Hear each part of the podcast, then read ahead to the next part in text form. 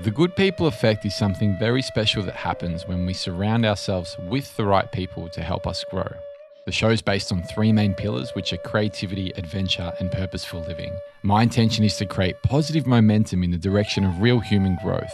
And I believe by taking a glimpse into the lives and minds of good people through deep conversations, we have the opportunity to open ourselves up to immense growth that can be later injected back into this crazy world. This is more than just another podcast.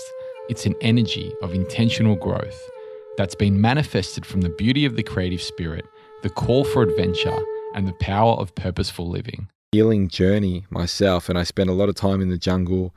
And these guys were on a student apprenticeship program. So they were learning how to work with the medicine to heal people and help people uncover you know lessons and and help them on their own growth and healing journeys. So um, we're speaking about ayahuasca. We talk about our own experiences but we're doing it with a lot of respect and a lot of uh, positive energy. We're sending out good vibes into the world and, and trying to share some of our insights and and lessons we've had from these voyages with the plant medicine.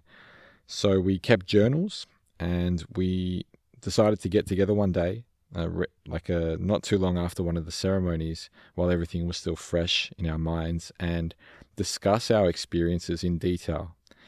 We talk about lessons we've learned. We look, we talk, we look at, and we talk about psychedelics uh, in a ther- therapeutic context and how that's becoming more of a thing in today's world. We talk about creativity and having the space to be creative and what that means. Uh, good vibes, good energy, and the importance of those moments and just a lot of lessons, just lessons, lessons upon lessons that we've learnt, and and just and it was just an interesting discussion. So it does go for a while, but if you've got the time and space for it, uh, to open up your heart and mind to this chat, and just you know to come to this this conversation with an open mind, then I really think you can get something special and beautiful out of it. And I just want to let you know this was recorded deep within the jungle, so that you will hear some insects, you'll hear some rain, maybe a few birds uh, just just bear with me because the quality of the show is always dependent on the situation, and I always strive to make it the highest quality as possible, and it will continue to improve for you guys. I just wanted to throw out as well if you haven't had a chance to support the show and you are enjoying what you're hearing, please head over to thegoodpeopleeffect.com.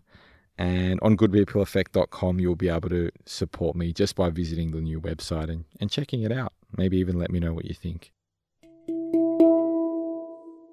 Yeah, if I could explore my art down here, that would be incredible. And then like, and then the music's obviously gonna be there. And I think like, like I feel like if if Aiden and I moved down here, Aiden would kind of like, we'd both be really focused on music, but then Aiden would do his like his hip hop as well, and I would do like more focused on like Yeah. art and stuff. Yeah, if I moved down here, I'd be all. all about like the filmmaking and developing the skills. Like that's the kind of thing that you want to be doing. Yeah, in it'd be so synergistic. Like just yeah, just You- all that stuff together. Miriam was saying that you're maybe interested in, in buying a place down here with us. I mean, I'm not. I'm never like close to ideas. Yeah, so like, yeah. if you guys have an idea, and I'm, I'm kind of like financially trying to figure out my next steps. And Right. I'm trying to. I want to put a lot of time and energy into the podcast.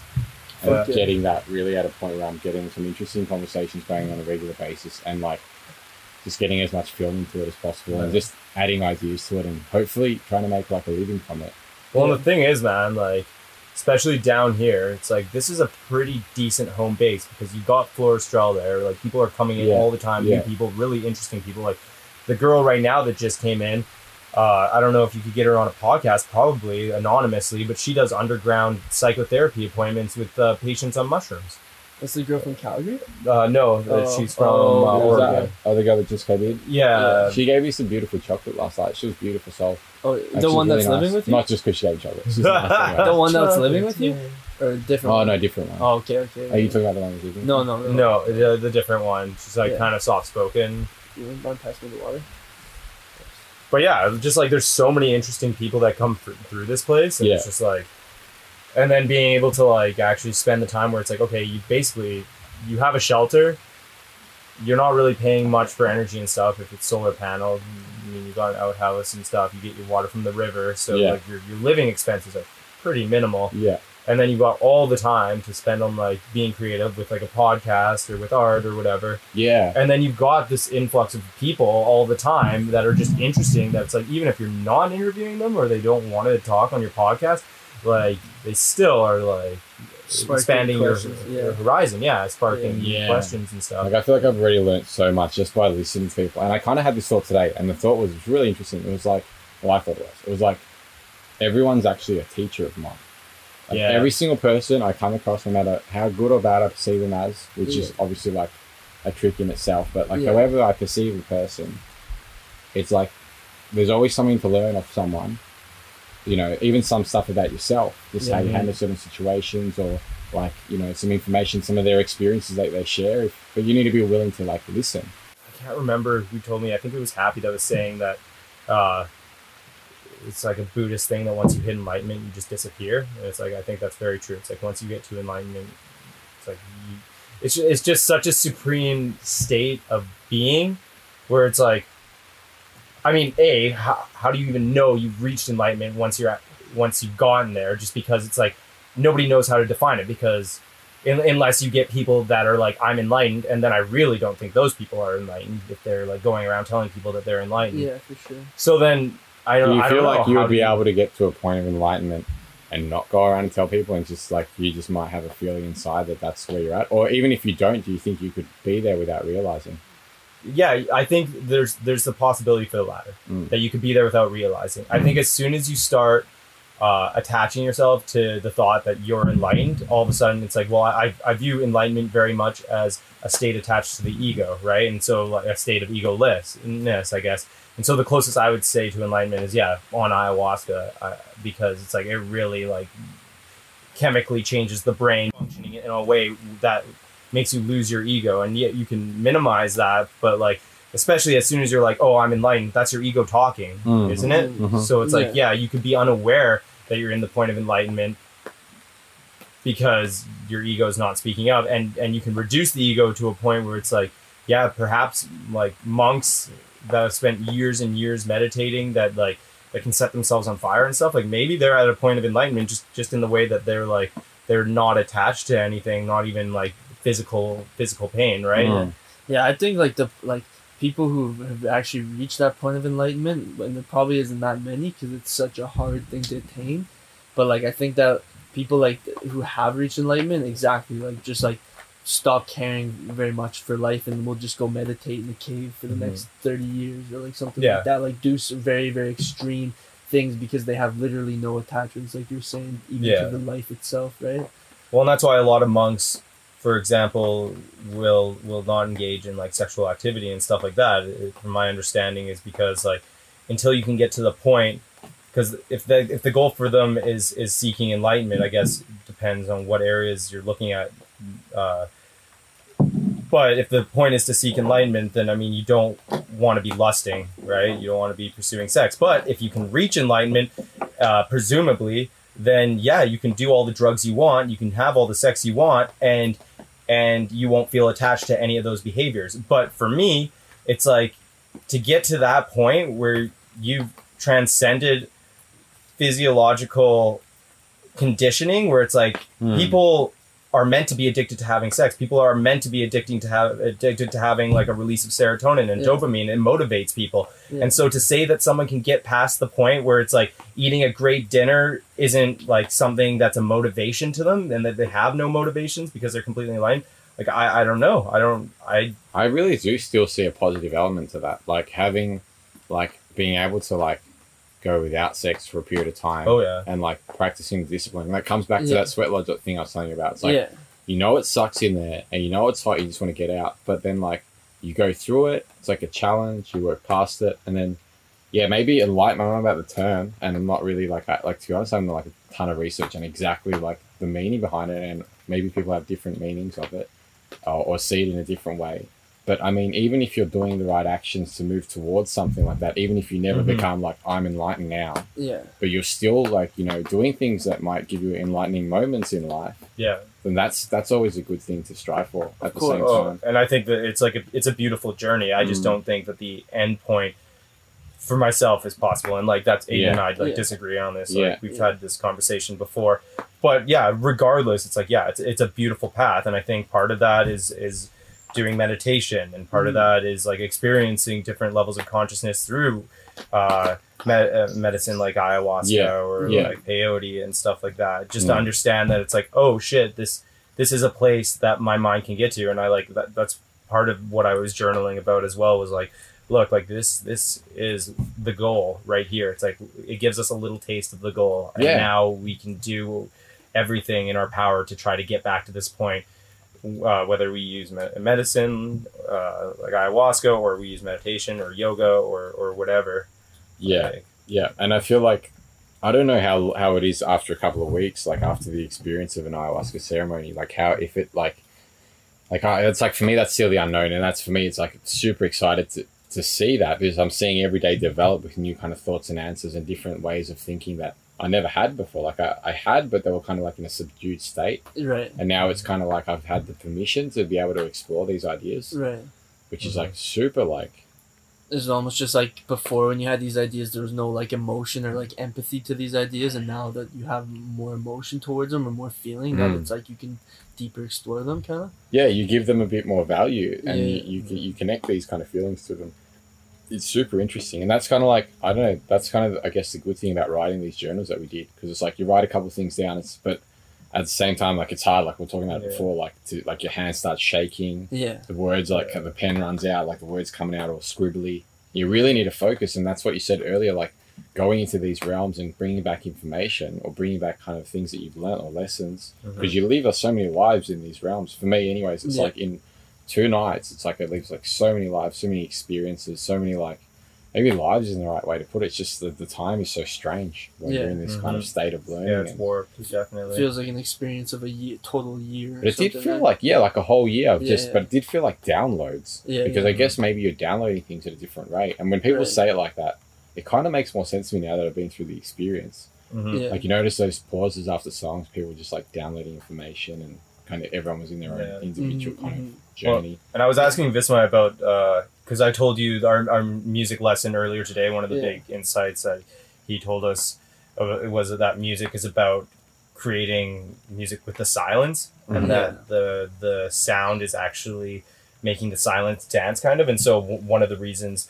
uh, why he does like the silences in between is is really because uh, the beauty is in the silence, Yeah, not Yeah. necessarily the music. yeah. Yeah. Um, Yeah. Which is Yeah. it's, it's so it's a very profound thought. And why Yeah. do you think that is? Um, I don't really know. I, I just think it's an interesting way at, at looking at, at sound. Yeah, I'm not too sure. I think it's because it's like the yin and yang of life. You know, like one thing I was learning, like when I started playing music with a band and stuff, is just that like you can't have every single member in your orchestra playing all the time, right? Like Mhm. you need those kind of build ups, right? You need like those moments where it's like silent, Yeah. and then one person's playing, and then two people are playing, and then all of a sudden the drums come in, and then there's a big gong, and then all of a sudden everybody starts playing, and it's like it's super intense for like five ten seconds, and then it kind of like drops off, and it's like you're riding these waves. You really got right? that contrast yeah where it's like if you if you started the show and it was just everybody playing at once Mm. it's like okay for the first maybe five seconds it'd be really interesting but afterwards it would just be like boring boring boring because it's just like the same thing right and so like same thing with the ceremonies it's like adding in those moments of like silence is like really emphasizes the moments of like light and the moments of like music Yeah. and like stuff No, like that I right? completely agree with you. it like for sure. it allows you to like ride that wave of ayahuasca right because if it was just Mhm. music throughout the whole night, you'd be like, you get bored of it. But like, because there's like this, you know, you hear this song, you're like, whoa, I'm so fascinated, and then it's silent, Yeah. and then you're in this whole other realm where you're like in your thoughts, you're just sitting there meditating or whatever, and then all of a sudden the music kicks in, you're like, like you're all over the It- place. it's like a reflection period to be like, Yeah. wow, that was really beautiful. What I just listened to, it like Mhm. gives you a little bit of a breather there. I feel like the ayahuasca experience allows you to like exaggerate life in a way, so you can like Yeah. see things on a higher level that are really Yeah. true, that are harder for us to see, kind of Mhm. on a different level. And the experience that you mentioned, the yin and the yang, and having like, you know, this this contrast, so you can really notice the dark when it's been bright all outside all day. You know what Mhm. I mean? Mhm. And you can really kind of appreciate the opposite side of things. It's so interesting that it goes in more than just a, like a linear direction. Like it's it's with thoughts and feelings and emotions and like you know the opposites of everything. Totally, It's a- it just Yeah. connects up, and then it's Yeah. interesting how you put it in the terms of music though, because we've never thought about it in that like way, but it kind Yeah. of is the same thing as well, right? Mhm. It's kind of like you get those songs that really Yeah. take you on a journey because it's a journey, not because it's like it's just the same hard kind Yeah. of, or soft like all the time. Like a it's a it, so it's not kind of like a I don't know like a linear thing. It's a journey. It goes up, down, sideways. Exactly. Mhm. Well, I, I thought it was interesting. I was just thinking about it, and it's like, for someone who understands that fully, like completely, that it's like second nature to understand that idea. It's like they almost appreciate the the dark or the silent parts more than they appreciate the light, just because they like Mm. fully understand what like the beauty of that darkness is, because it like gives that perspective to all life, and like Mhm. if you really are like understand that so much, like that in itself is like almost more beautiful than the actual experience in itself or the Yeah. light or like Mm. whatever. Mhm. You know? looking inside versus like looking outside i guess right so like i mean when you guys are talking about like the silence and going inwards it really reminds me of, of kind of how it's sort of done in in like in brazil and like a lot of the the southern amazonial areas where it's very much like the experience is is you kind of isolated by yourself. It's not like this experience is sitting in a large group everyone's singing. It's very much like showing you the love versus uh, in other places where you're with a traditional shaman and, and it's mostly about like fighting your own demons in silence and stuff like that. So I, I, I think yeah, it, it really like the silence is here, although it's not the same as in South America. It, it allows for that contrast to kind of go inwards to yourself, Mm. battle your demons a little bit, and then the music brings you back into the group perspective. It's almost like a reminder. It's like no, you're a part of this this this group, this like total consciousness, not just alone on your own, right? It's like isolation versus versus group. And Yeah, so- it's like you're focusing on the yin or the yang. It's like the differences between focusing on one or the other, but either Yeah. way, you still realize that, that it exists Yeah. when you're when Yeah. you're that, on that level. yeah, And to bring that back to like the sweat lodge the other day, it's like for someone who can fully understand that, you can sit in there and appreciate the pain of going through this heat almost more than even the joy that you would receive afterwards. Yeah. Because you like you recognize that like pushing to that extent like is what creates all like good experience outside of it, right? Yeah. So for people that don't know, like, what's how would you explain a sweat lodge? Like, what is it? So the ones that we practice here at uh at Florestral, it's like basically like going in and like we do it. I don't remember if we did it like this last time, but it's like there's four stages to it. Each stage represents a different element. So like we started with water, then fire, then air, then earth. Mm-hmm. And I think they switch it up all the time. But uh, yeah. I think we did it the same way, and it's very it's Yeah. very much taken from like uh, Native American tradition. So it's 15 minute quarters, and you're inside this like it's like a small tent, yeah, like a like a, some structure made from wood, and they throw sheets over it. yeah, or- really, really or- small like structure made out of bamboo. Like you Mhm. can hardly even sit up straight, like just sitting on your And there was like, cross-legged. how many of you guys in there? Well, when It we did it this time, 22? Yeah, it was like 22, but plus Nicole and Eric, right? Yeah, So and Trevor 24 the core, people, yeah. 25 people Yeah. at one point. And uh, yeah, and so it's this bamboo structure, and then you put all the heaps of blankets over top of it. And then we have these like volcanic rocks that have been sitting in this massive fire for like an hour and a half. And so these rocks get like red hot. So everybody piles into the little tent area. And then there's a little circle, a little hole in the middle. And, you know, after all like the after all the traditional stuff that we do, like to open the ceremony and all that, we bring in the rocks into the center, and then they slowly pour water or incense or herbs or whatever it is over top of these rocks, and so it creates a steam, and then the steam gets trapped inside, and so it just gets fucking. And it's like hot a challenge there. to try to stay in there for like an hour. Yeah, and with yeah. 33 we, people, we went longer. It was like an hour and a half. Yeah. There's Yeah. a little bit of a break in there, but then yeah, they bring in like four at a time, and then in each of the quarters that are dedicated to the, one of the elements, Yeah. we do songs about dedicated those elements, those Yeah. elements, and we throw in prayers into the center of the fire, and it's Yeah. it's really about. Uh, I guess in a lot of ways, almost like like Jesus, like self self sacrifice. You know, where it's Okay. like you suffer for for gratitude or Yeah. Yeah. like to to hope that your prayers are answered. You Yeah. suffer for that. yeah, it's certainly not an enjoyable experience. I think yeah, it'd be interesting trying to challenge myself to like breathe through that and be to a state where I'm okay and my mind's more present than my body's complaining about, Right. Mhm. and and then I just like kind of focus. I think that would be like the challenge of that is what interests me. Yeah. Like that's what it sounds like that you, I would get something out of, but Well, it and it's like difficult. it's interesting that there's like there's different ways that people found of like coping with the heat in there and Yeah. like for example uh, uh, one of the girls in our program she wasn't participating in any of the songs and i think it, it goes back to the ayahuasca again it's like when I think she suffered a lot more. She ended up having to leave early, right? Uh, also, she was claustrophobic, so that Yeah. had part of the reason to do with it. But also, like by not participating in the songs, it almost like you're almost more like uh, stuck in your own head and you're like stuck in your own misery and suffering. Versus like I found as soon as like as soon as the sto- the song started going and you actually like started participating and like singing really loud, it's like uh, you could get outside of yourself. It wasn't Yeah. about your suffering anymore. It was about like the group suffering. And I, Yeah. you see this in like Navy SEAL training and stuff like that as well, where it's like they huddle together like over a cold night after going in and out of the ocean. They're all freezing together and they're all chanting, and it's just like it's very much like the group mentality. Like you're all suffering together, and so you can survive this all together. And you don't want to like sit out from the group because you don't want to let anyone else like you don't want to let the group down. So you No. do it's like a self-sacrificing thing Yeah, to right. do that. And I, I had I learned this lesson. So strange you mentioned that. I learned this lesson during the first ayahuasca ceremony. Like I learned it pretty brutally, and it was like I know it's there. It's like it's really hard to imply that, but at the same time, I, I learned that it's like the yin, yin and the yang. Like sometimes as well, it's i- if you need to, you know, say, you know, I need something for me, like outside of the group kind of setting. Mhm. It's okay. Like it's okay to ask for help, or it's okay to kind of step out of that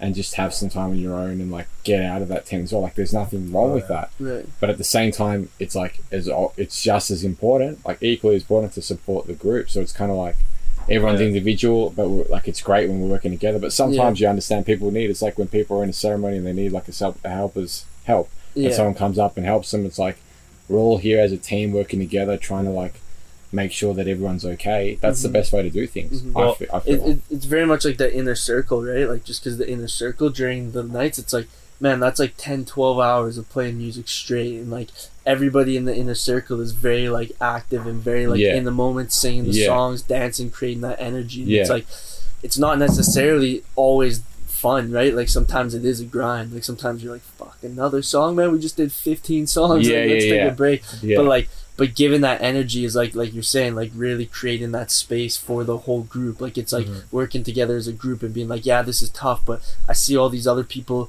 doing it too and they're all they're all probably struggling but they're all putting in their effort and it's creating this energy that's making it less bad for everybody right? yeah, Like, yeah, it- yeah, yeah. That's Yeah. such a nice way to put it. yeah. I hope you're enjoying this very special episode of the Good People Effect podcast with Merenick and Aiden. So, I wanted to just share with you one of the songs from this beautiful place in Costa Rica. It was called Florestral, and it was a community, a community of people that were, you know, grouped together to share the medicine, to grow, learn, and heal together in a place where they were free to be creative with a lot of music, a lot of laughter, and a lot of good energy. So, I'm going to play you one of the songs from one of the ceremonies and just be open to it. Just sit back, relax, enjoy the song, let the music hit your ears, and, and try to, I don't know, try to connect with it and see how you go.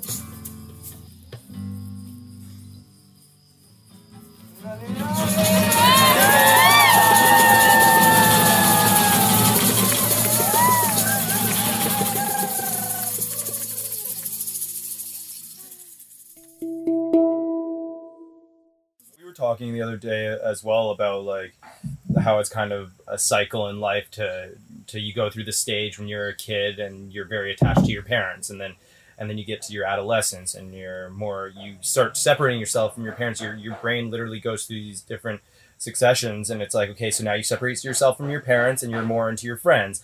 Then at a certain point you want to isolate yourself from your friend group and you want to do your own solo thing.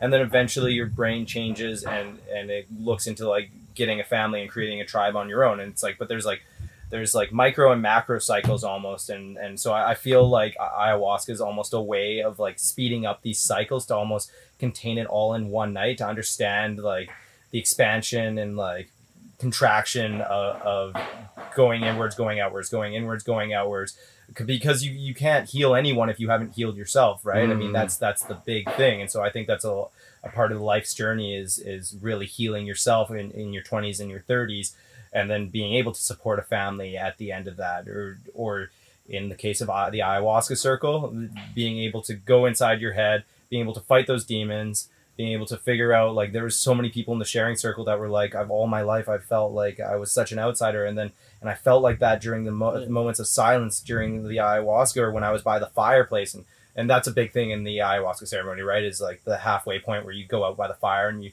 spend that time and it's so valuable because then because then it gives you the chance to heal yourself and then and then to realize look at the end of the journey you want a tribe. You want to be able to support the tribe. You want to be able to work on yourself and then you want to bring it back and give back just like you were part of the tribe at the beginning of your life but it was more about like growing yourself and the tribe was supporting you. Then it's like you need to finish that uh, in the middle of the journey. You need to, to do the work on yourself and then you need to give back to the tribe and support the tribe again. Yeah, I feel like that is like the message that everyone comes out of it with at the end. Like everyone, no matter who, I reckon he spoke to anyone in that room, Yeah. they would have came away with like, you know, a way to like serve other people or help other people. And I think that's like one of the things that's like really a common theme between every, all of us here. Right. And that's such a like it just creates such a different environment as well. Like it breeds a different type of energy, and and you can tell I've been here. Like it's super interesting. It's super like, I don't know, like magical. It feels magical. Yeah It feels like some Totally. magic went on in there. And Yeah. those cycles, even go through each one of them, how no matter how micro or macro they were, it was like, it was a beautiful thing as well. It was just like kind of like, this is really nice. You're going through all these journeys. Mm-hmm. hmm It makes you realize so many things that would have taken so long to figure out. yeah But Kind of everyone's on the right path, anyways. If you can see that, that Oh, clears sure. the fog of that for sure. Sometimes it's great at letting you know what which part of that cycle you're in at Mhm. that moment in time. Mhm. Because I remember I got like a message from ayahuasca and I wrote this down. And if sometimes, I don't know if you notice this when you're writing, it feels like your hand is just writing and you're just like hanging out for the ride. yeah And your the mind's kind of connected to the hand, but you or whatever we think you is or I am is like, yeah it's just gone you Just just gone. don't you Yeah. don't think about that you're not self there isn't that critic in the back of your Yeah. head that's like oh no this kind of sounds stupid which is like but that's what I, that's what you came back to when you're looking back over your stuff Yeah, later. that Like, critic's that's what I'm saying. again. You need to Yeah. like learn Yeah. to notice that critic. So for me, it was Yeah. mine was like you need to like it was like you need to be the leader of your own pack or something or something like that. yeah Yeah. And for me, that means like a lot of things, but it was Yeah. kind of like it wasn't in a way that's like egotistical, like I want to be the fucking king dick of the. Yeah. yeah It was more like like I really want to help people out, and this is what I need to do that, and this is what how I feel like I can Yeah. do that the best. Mm-hmm. I feel like that's kind of what I was mm-hmm. going for with Well a lot said. of this stuff as Yeah. well. So, There's some interesting stuff in here. yeah, man. Can we go over? I'm curious, super curious what you wrote. Yeah. I'm also super curious what you wrote. Where's And- your diary, mate? What's going Yeah, on? man, man, mine is not gonna be as exciting as yours. Like, Have some tea, dude. It's it's cool down yeah. there. I'm gonna make some more. like my my style has been and I write as much and just like really like experience the moment and so I more just write down very like small like kind of like almost to-do list reminders of like things to think about after the ceremony or like people to talk to or whatever. So like I don't know man like going through this like I just like wrote like small things like just just talking about like remember to like really appreciate music and like really like always like give that energy to music even if you're like tired or or don't feel like it's like mm-hmm. the best at this point like that always like the music is, is never gonna change. And i don't know like i wrote some things about just like our our buddy adam who was sitting right next to us like that was the first this was the first ceremony that we did with our group and like i just so i hadn't heard anybody singing and i was just blown away by adam singing so i just like Mm, because you can't talk during the ceremony. So I just like wrote down. I was like, compliment Adam on singing, you know, just so like I could read that in case I forgot it, because I was in a whirlwind of things going on. In case I forgot that, I can read it here and then be like, okay, yeah, I'll do that tomorrow. It's nice right? that you were thinking about him when you wrote that down as well. What? It's like you were thinking about Mhm. How Adam would appreciate that. Yeah, exactly. Yeah, like it was all from love. Exactly. Like the only reason I wanted to say that was just I was like so impressed in the like experience of like at that moment, man. I had so much love, like watching them sing and just being like,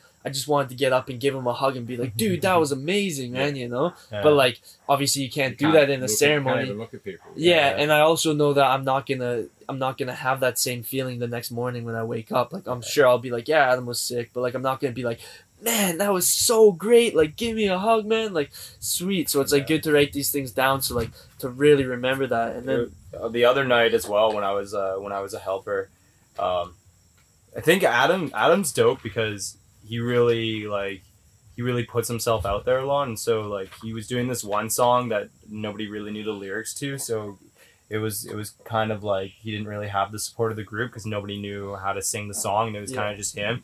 I think he like he felt really bummed out about it at the end because there wasn't as much engagement right. and like as a helper it's almost it's nice that you have a little bit of leniency to like go up and be like because i went up and i was like hey man like it's it's not about like like you're getting better and you're putting in the effort to to do that and like Yeah. that's amazing because if you just keep doing that you're gonna be freaking good like and like aiden said the other night he he had a song and he just took out his guitar it was the first ceremony and he took Yeah. out his guitar and he nailed that song Yeah, that was he did, amazing yeah. it Mm. was beautiful Yeah. Um That was really good. So you guys, there's just so much more empathy you know it was really nice when he played that song. I remember that, and it affected a lot of people, and that that energy was really kind of like spreading throughout the room. hmm That's super interesting. How yeah, it was like another message through ayahuasca that you should just go and try things out.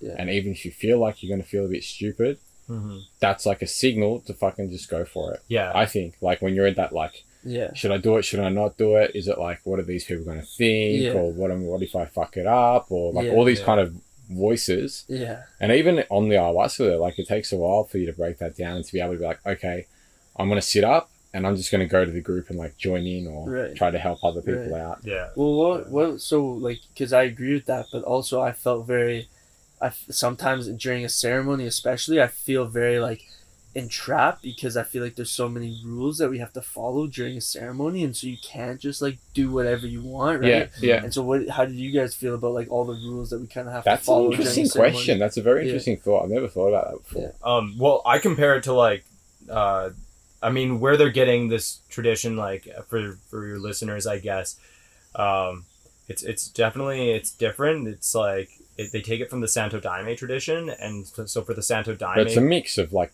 uh, but it's songs. yeah, and it's a lot more like liberal about like you don't. So the Santo Daime, you go into a church, you're you sit straight back, Yeah. or you're standing up. You don't leave for eight hours. Yeah. there's no fire to go to. It's it's all Yeah. Santo Daime songs. This is like It's like The Santo military Daime- training. it's like military So training. Santo Daime is a church in Brazil. a church and that they- worships ayahuasca. started in yeah. Brazil. They worship, yeah. ayahu- worship ayahuasca, and they've been doing it for like what over hundred years. Yeah, something like two that? hundred years or Couple something like hundred that. years. Yeah, two hundred years. And that's like a lot of what's happening here at Florestral and Costa Rica It's is, is coming founded in from. that. So it's found. But It's, it's one of the liberal. pillars, but Yeah. like they're like they're saying, there's four pillars here, Sure. and so a floor that like really guide what because they there's teach. influences from like Yeah. Indian spirituality Yeah. and like, Eastern all, like philo- yeah. Eastern philosophies Yeah. and like um, some stuff in Israeli yeah, Yeah, and there's some like Portuguese yeah, lots of So there's a- Portuguese there's and then a- lots of First Nations people of these Yeah. lands too, right? yeah yeah these lands North America as well. yeah, yeah, yeah, North American, North- North yeah, America, First Nations, Yeah, Because- yeah. like, that's really it's really Yeah. interesting how it's like a blend but I guess it's their blend right so yeah, it's like their blend. the, the it's way they beautiful. Yeah. it's very inclusive instead of like how they describe it as exclusive and how Sure. a lot of religions are exclusive. Sure, but I still feel like there is this element to some because of these these were kind of Mhm. traditions and they've been done a certain way for a long time. yeah, The element of kind of like keeps you in a certain like Mhm. there's like okay we're doing this this way that way that way, but at the same time I feel like that could be a really good thing. Like creating that container keeps you nice and safe and Yeah. having like the blessings and having this kind of like good vibe with people having respect, having a Right. stick. Is like a really nice thing. Like I had an idea. I think I told you guys about this, but I want to organize like a conversation party. Yeah, Did I tell you about this? No. Mm. So I want to get everyone together, and we're going to sit there. We do this at home with friends that I like. I really miss like a family at home, and I feel like you guys are like my family. So it's like fuck yeah. I want to be able to do this and experience this with you guys. It's like Yeah. you sit in a circle, and everyone just puts like two questions, one or two questions in this like bowl, yeah, and then we just like rip out a question at one at a time, and we just read it and like answer it, and we all take a turn talking about it. But That's there's no like stick. There won't be like one of those speaking sticks. It will just be based on like everyone just trusts each other to have Yeah. the respect to not speak over each other. Yeah. Mhm. And it, it won't be linear, so anyone can throw in whatever they Mhm. have, and you don't have to say anything at all. But Dude, yeah, it's just funny because one of the things that I wrote on the first night was I was like, I also think it would be dope to sit down with close friends at home and organize groups and ask deep questions or like have moments to speak to each other. So it's like Dude, literally that it's thought. so man. we do it at home all the time. It's like Yeah. these conversation parties, and it becomes like at the end of the night, you just heard all these different perspectives, and maybe some that you might not agree with at the start, and you're kind right, of Yeah. analyzing and figuring out if Yeah. that fits into your way of seeing the world, right. or if you can be open enough to accept that point of view. right. Yeah. It's so really is good. this an idea or this is what you do back home? We do that Oh, back really? at home, but my idea is to have it here with everyone at Florestral. Right, like, right, right. Speak to Nicole about it and see if we could have like Yeah. maybe around a fire or whatever. yeah, yeah. It would be Yeah. cool. So yeah, no, going back to it, it's like it's it's definitely because it's founded in Santo Daime. It's a, it's a bit more structured in the way where they open it up and and like you were saying, like it is beautiful in a lot of ways because it's like I feel like the beginning is just respecting where the tradition came from, Yeah. as well as like it's done this way for a certain reason. It's done this way because it's like you want to start getting people involved while other people are drinking the medicine or like while people are getting smudged, the other people are, are getting involved and there's something filling the silence for a bit hmm uh, at the beginning. And it's a way of easing yourself into the night, I guess, in a, in a positive light, because I, I think taking off the runway is like, is so important to set, set the mood right. Yeah. Um, and it's, and it's great to have structured songs that, that you can go to and they're beautiful songs. Like the Portuguese ones are uh, absolutely amazing and listening to the classical guitar, getting, finger picked like all night long is absolutely incredible and that they have like this like this list of like 240 songs to pick from and and they're all based around around love and compassion Mhm. and, and beauty and nature and Mm. it's like and so people that are in their own journey and that are kind of out of it on the outside not singing it's like they might be doing whatever in their mind but they're subconsciously picking up on these lyrics and it's setting the stage for healing pretty much Yeah. like these words are echoing They seem mind. like messages from ayahuasca or Mother Nature. Like a lot Yeah. of them, like parts, like we've spoken about this Yeah. before. But it's really interesting how. But it's also fun and interesting how like you you like fall in love with these songs, and it can see, it's easy to see how people go in the path of like just being around ayahuasca for the rest of their lives. Yeah. Mhm. Like it's like because they get like attached to the songs, and they've kind of got a way to like I guess bring people up through this version of like even though it's not like a system like a chaotic system like New York City or the way kind of society runs in general in places like a city. Yeah. It's still like a system of I guess like people kind of like you guys like learning your way the ropes and passing that information that they've learned from other people and kind of keeping the tradition and healing other people and Yeah. allowing space for creativity and building some Mhm. kind of a community. hmm It also I feel like the songs and having this book kind of in a way structures things that to let that flow on so if people Yeah. can Right. learn. Right. I find that element of it interesting, and, Yeah. and the songs are beautiful, man. Like you said, Yeah. like they are. So they make beautiful. you really just feel good inside. Yeah. Well, so then the other thing that I've been thinking about, I'd like to hear your guys' opinion on this, especially since that uh, that new girl came here and she was talking about how she had spoken to uh, to Visma and Nicole about how they should definitely have like a counselor on staff and the way that the future's kind of going with uh, psychedelic therapy becoming more uh, legitimized, I guess, eh, and becoming legalized. It'll probably become legalized medically fairly soon. Right now, I know that there's a lot of universities that do experimentations with them. How do you view psychedelic therapy um, compared to a setting like this and doing ayahuasca? Because obviously, like Nicole's not trained as a psychologist or something like that. It's more of like it's it's more of like a religious setting, a spiritual setting, I guess, not religious, because this place is like every religion, or or like a sitting down one on one with a psych psychologist and like and I think- tripping out Yeah. them, I guess. Um, I would say it's like, I don't know, man. Like with ayahuasca, I think it's a whole other level. Like I don't think ayahuasca is like any other psychedelic, and like, Hmm. like there's similarities, of course, and you can pick up on some of them. But I think that like, ayahuasca is really its own teacher, and that it's completely mundane and irrelevant to have a a psych a Mm. I feel like you can have find teachers in other like psychedelics though. Like I Mhm. think Yeah. you can Mhm. even find teachers in like marijuana, like teach Yeah. you like how to be like more creative in certain situations or how to be more disciplined by Yeah. like Yeah, like maybe taking it less. So Right. it's like it's different different ways they can teach you things. But I think ayahuasca is definitely like a really strong teacher. yeah, But I do think like you mean you were talking about Nicole before. I don't really see it as linear. Like there's someone you go to, they're a psychologist, and they help you. I think it's Mhm. more about you go to someone and then you find a way to help yourself Yeah. Yeah. and then like what ayahuasca does is kind of breaks down the part of you that kind of stops yourself from doing that and allows you to see things that you might not be able to see because you haven't got something interrupting you whatever Right. Yeah. whatever it's called and then i think default mode network was what we were talking about earlier and then um, yeah so you've got this kind of system that happens like that and then you've got the facilitator which is like nicole that kind of just makes sure you know Holds everything's space. like Mhm. positive everything's going well this guy Mhm. needs help they need help over here and i'm going to carry this them through this journey or whatever but this is all really happening within us and she's like the one that's kind of kind of guiding the journey. So i think But- it's like a real i think it definitely will help and that's why people always say like the 10 years of like um you have 10 years of therapy in like one night whatever. And i noticed during the night i was like this is a therapy moment Yeah. this is a therapy Yeah, moment it's like yeah, But all these things just different breakthroughs. Different So how would you guys feel like sitting one on one during an ayahuasca ceremony? Yeah. Not a ceremony, just literally taking ayahuasca and sitting with a therapist for eight hours. oh and talking Yeah, Yeah. and just talking. That's kind of what I was going. yeah, with. exactly. And that like, would be interesting Yeah, I, but like for me, it I, would be I, an inward experience. Yeah, more. I, yeah, I don't know if I would like, and who knows? I haven't tried it, but I don't think I would like to do that on on ayahuasca. However, I would definitely like to do that on mushrooms or LSD or something that's like less intense, right? Like, mm-hmm. because I think that like, I think that ayahuasca kind of like there's a lot of like, like it's obviously all self help and like especially it doesn't matter if you're in a ceremony or if you're sitting down with a therapist. It's still you helping yourself. You're just allowing a different situation to allow you to see a different light or whatever. But I think ayahuasca, it's like there's all this like stuff packed within it that can do it itself by itself, and it doesn't need someone else. Where I feel like acid and mushrooms, you can kind of get lost just like wandering around and just like not really have a direction to go.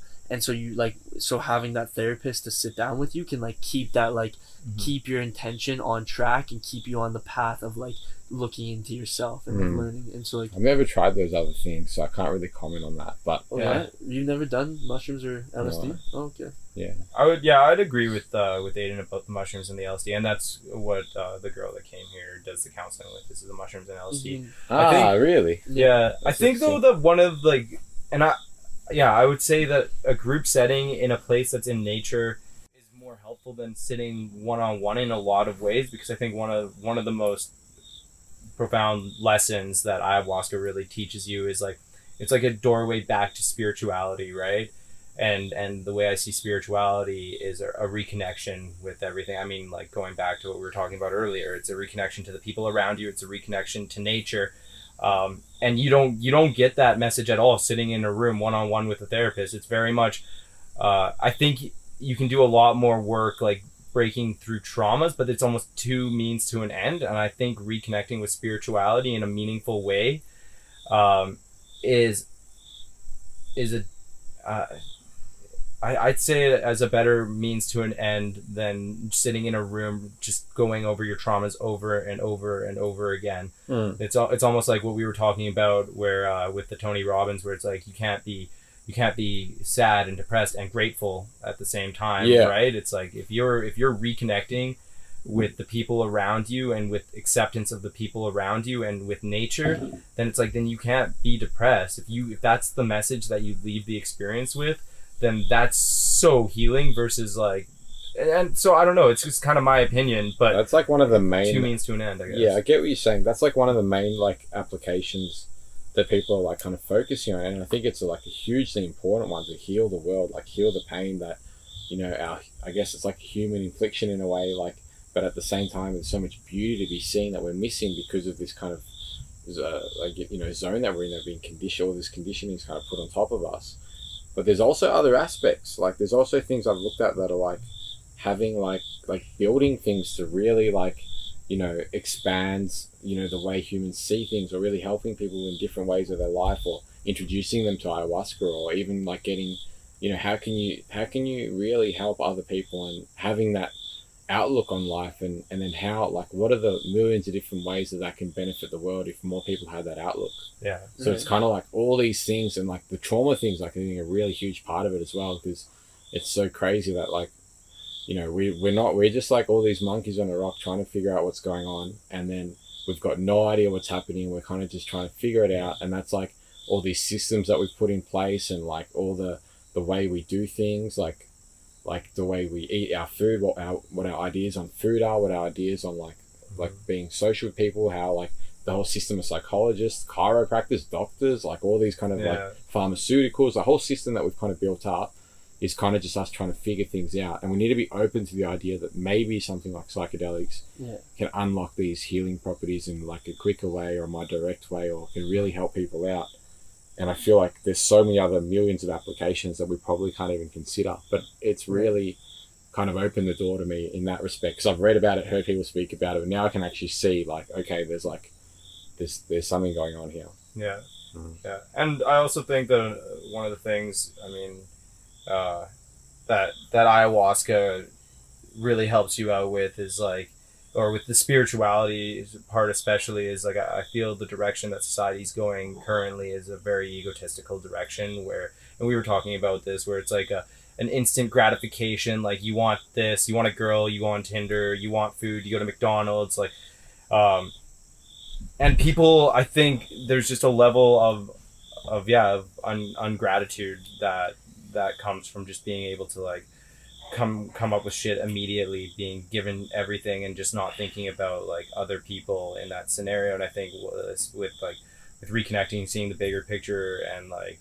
uh, with spirituality you go outside of yourself to be like look i i may be here. I may be doing this art. I may be doing like all this important work or like this making this music.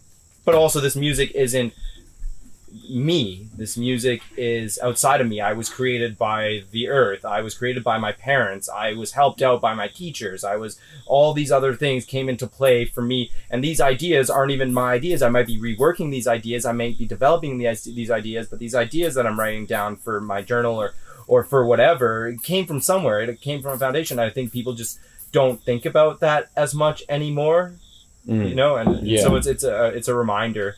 And and i think uh and this goes back to like a, a ted talk that i watched with uh uh, by Elizabeth Gilbert, where she was talking about like with creatives and depression, creatives get depressed because, or one of the reasons is because they attach themselves to their creations and they personalize it and they're like, okay, so if I create something really good, it's because of me, and if I fail at something, it's also because of me. And the way that she explains in her TED talk to get around this is by seeing that the ideas come to you by like a spirit or a, a divine entity or something like that and that you have to like you have to go after that and and catch that and write it down and you're just uh, you're just translating it Yeah. for for this Yeah. idea that came through the wind it's not your idea you're just the messenger and That's that- exactly what an idea is. Like there was this book that I read a while ago. So I studied creativity. That was like my what I specialized in when I was like coming up. So I wanted Yeah. to be in advertising, and I didn't really know what that meant back in the day.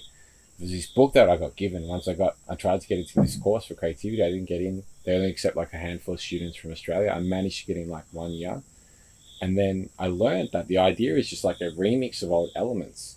Like you're the best way to have an idea. There's a process. You go out you think about what you want, you think about it hard, and then you go out and you forget about it, and you go about your day, and you go on just you know getting getting different influences in your life. Like, that's why when with advertising, when you're doing like an ad for a product and you want to think about an idea for it, you use the product, you try it out, so you're actually like experiencing Mhm. how it would be like. And then what you do is you let it simmer for a bit. So you go do something different, and you let your unconscious kind of brew this this kind of potion of ideas and then the next element is like you sit back down, you discipline yourself to try to get them out. And then, yeah, it's like you've just noticed the idea. It's like it's not your idea. That's how two people on the other side of the planet, like throughout history, it's happened heaps of times. They like come up with the same invention or the same idea, relatively similar time frames, and they, they have no idea about each other. So it's Yeah. like Mhm. you've just seen these connections, you've noticed them, and you're right. If you attach your, it's like ideas. Like some people see it, like in in advertising, they call it like killing your babies. Like these are like your ideas, like your babies. You put so much energy and you come Yeah. up with them, but they're not really yours. They're like you said, it's like a spirit spoken Yeah. to you, and creativity goes through you. It's not Yeah. something that it's Mhm. like Yeah, Every- and that you everyone's got own, it. Yeah. that's another thing. Mhm. Everyone's got it, and people Yeah. are like, I'm not creative, but everyone's got it within them. I Mhm, reckon. So mhm. it's like all about just finding a way that like everyone's individual, and you need to find like how can I kind of express myself? What could I do? Maybe like you've got these amazing drawings, and these are like crazy, and that's kind of what something that's called you. And hmm. people could like put effort in and like go to be like a really good illustrator but that that's not what everyone wants Yeah, so it's kind of like anyone could do it if they allow themselves to follow their own calling Yeah. Right. know? Yeah, man. I, I, I was just gonna say I, I think exactly that same way. I think you really should live a life that like anything that you create is just like you're just like a vessel that's just pulling this like this infinite infinite information and channeling it into one thing. But like the laws to what you create already existed before you were there. It's like maybe that rhythm has never been played before, but like the laws of the way music and harmony works it existed right as an idea like there's an infinite amount of ideas out there and like anytime you create something you're just pulling one of those ideas right and it's like yeah yeah it's very interesting. I feel like it's a good time to be alive with like especially like have like being brought up with the like the privilege to have the opportunity to like be able to explore these areas of our creativity. But all but yeah but also at the same time i think like art is more like competitive than ever too right like if you look at like musicians and artists and like rappers specifically from my experience it's like it is such a pissing contest now it's Yeah, not about like- being creative it's about like being the best and that's all that matters right But like, what what's the measuring stick for success in that case? Like, what like can competition to get where? attention uh, competition to get i don't know like to get to the top to be like to have that biggest ego and to think and know that you're the best out of anybody But I think like you can still be like a great comedian or great rapper or Yeah. great painter without that, and Yeah. and you could probably become even better because Yeah. you Yeah. just put your time into your craft. No, I I hundred percent agree, and I think that's how it should be done. Like one thing I keep in my mind a lot is like a bird doesn't sing to be the best singer. A bird sings because it's simply in its nature to do it, right? Just like humans, it's their nature to create, and that's just how it always is gonna be. That's We don't we don't start creating to be the best. We start creating because it's in our nature, right? And yeah, and yeah, and it's just interesting, and I agree, and that's why like that's why I think we're at an interesting time because not that it matters, but like there used to be a point I feel like where the best, like or the the like if you were really good, your work would get noticed, and not that it's about getting noticed, but it was just like whoever was really talented got like the recognition. Where nowadays it's like talent doesn't get you recognition at all. You could be the best rapper alive and have nobody listening to your music, and then you can have the guy who's getting the most recognition be like a very unskilled like professional, right? And it's just like, and that's where a time where we live in, where it's just like so much about there's so much demand and maybe not enough supply. I don't know if that's true, but that like you can't your artwork doesn't get recognized for its talent. Yeah.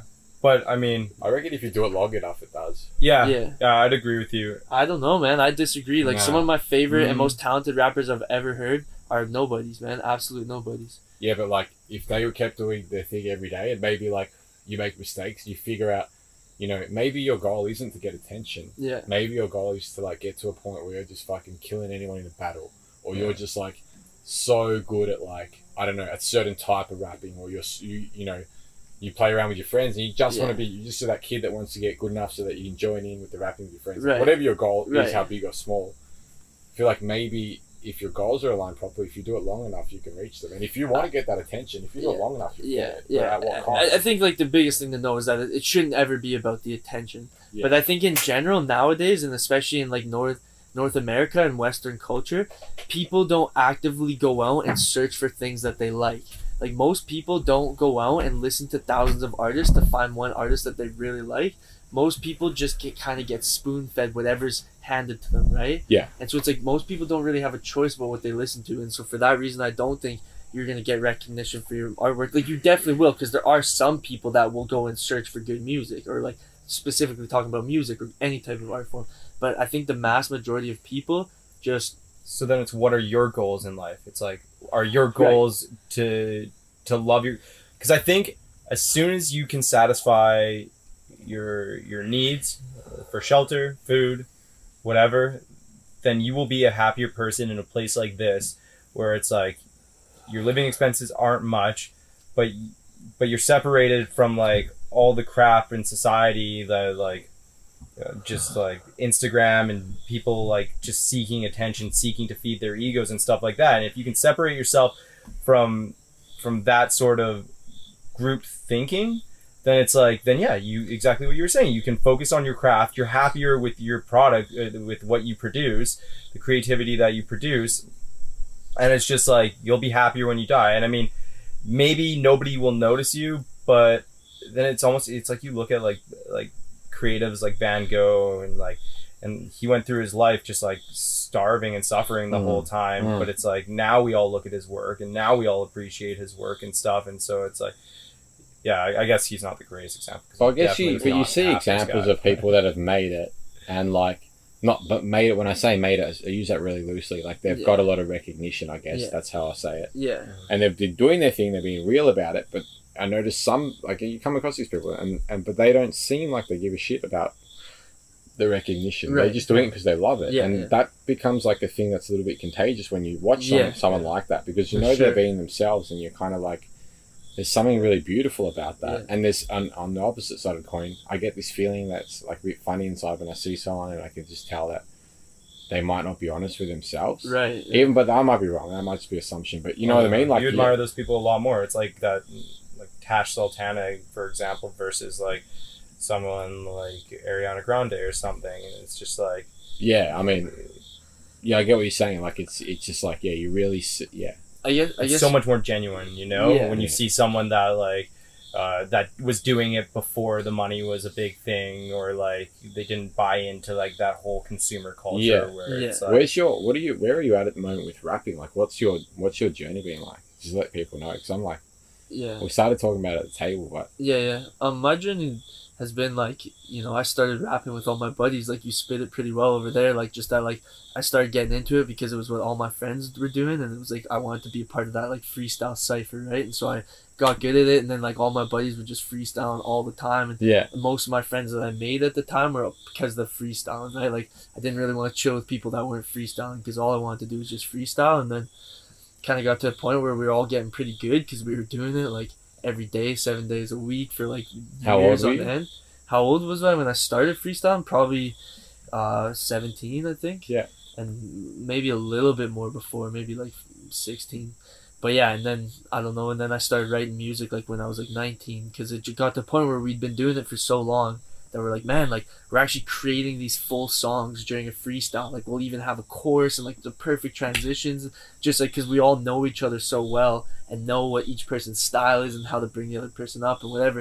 And we're just like, man, we gotta record these or just start making songs, right? Because like that. And so I started doing that and you know just started fucking around and like made a couple music videos with some buddies, like all just buddies doing it. And then like I we me and my friend Ned and Marion also helped. We started up this like record label called Boogie Town Studios, and it was just like we had like a couple guys producing. So like we had beats online. that's we had cool. we had a recording studio, so like people could come and pay to record at our studio, and there was Yeah, like a pretty nice sound booth. Like you get some good quality Yeah. uh, audio, and then we had a guy who was doing like mixing and mastering. Then we also had a couple guys who were DJing, and so like we would they would like go DJ events or things like that, and then yeah, and then from there I made a lot of connections, and then so in my rap, like in my rapping, like I continued on, and then like I met a bunch of homies, and we ended up starting up a band. Kind of like so, I had like a bass player, a drummer, and then a DJ, and that's we cool. scratch and all that. And then we just kind of started doing a bunch of shows from there, like because we met some guys in the local community and they hooked us up with a bunch of shows, and so did a bunch of shows in Edmonton, and then like, but then, but then, yeah, but then I was telling you like, then I damaged my vocal cords because Yeah. I was going a little too hard, Yeah, not doing the right exercises, bad habits for my voice, and then so I had to go in for surgery to get those vocal nodes removed, and then like since then it's like, I don't know if it's confidence, but like I had to take like at least a couple months rest. And then, like at that point, like I felt like I'd already fallen off the wagon a little bit because I wasn't practicing as much. But then I was also really busy in school, and then also probably a bit of like confidence or just like like scared to get into it because I damaged my vocal cords again. probably so, like, adds something unique to your voice because you've gone through that. Like Yeah. adds some weird character to you. I noticed that when I used to watch. I used to love American Idol yeah, when they get up and sing songs. yeah, and you could tell the ones that like damaged their voice whatever they had like some or the ones that lived an experienced life that's like character to the voice right, right. so there's probably some like positivity out of that Right, for right. sure Yeah, yeah, and so now I'm just like just being here is just a good point to try to get back into my singing. Yeah. like it's been a struggle so far, but like I definitely feel like I'm getting along that line, and then you reckon you're better than when, when you first got here like you've improved yeah, I think so. Yeah, it's Your only been guitar ten playing episodes. is like improved. Yeah, yeah, but singing, singing, and like speaking specifically, I think so. I think it has improved. Like definitely, my, I'm like I'm tearing off those bad habits, right? Because when I used to rap, I used to have the worst habit of only rapping from my throat. Yeah. The proper technique is always to rap from your diaphragm, and Yeah. so like it just became such second nature to rap from my throat that unless I'm consciously making an effort to breathe from my diaphragm, I won't do it. And especially when you're freestyling, you can't be focused on anything else except the words that you're saying and the flow that you're creating. So, so I like want to get to a point where it's just second nature to rap or sing from my diaphragm, and then I don't even have to think about it, and then I can actually focus on my skill of singing. But until I reach that point, I can't really focus on my singing because as soon as I focus on my singing, I start singing from my throat again instead of my Mhm, mhm. diaphragm. So right now it's just like all my singing is just like just hundred percent of my Just focus is on my Yeah. diaphragm breathing. Yeah. That's that's Um, interesting. But what I was gonna say, backtracking a little bit, I was just gonna ask you, is like, or just in general, like, because we were talking about like, you know, there's no reason that you really need fame. Like, if you're in it for the fame in any art form, that's a problem. But also, like, in terms of like the idea of that, like, we don't own our art, but like instead we're just like we're just bringing it into existence from the vast like realm. If you really take on that perspective, you obviously want everybody who's doing that specific art to be flourishing as much as possible, right? Like you really want everybody to be working because you're a community building this like repertoire of amazing art or Yeah. amazing music or 100%. whatever, right?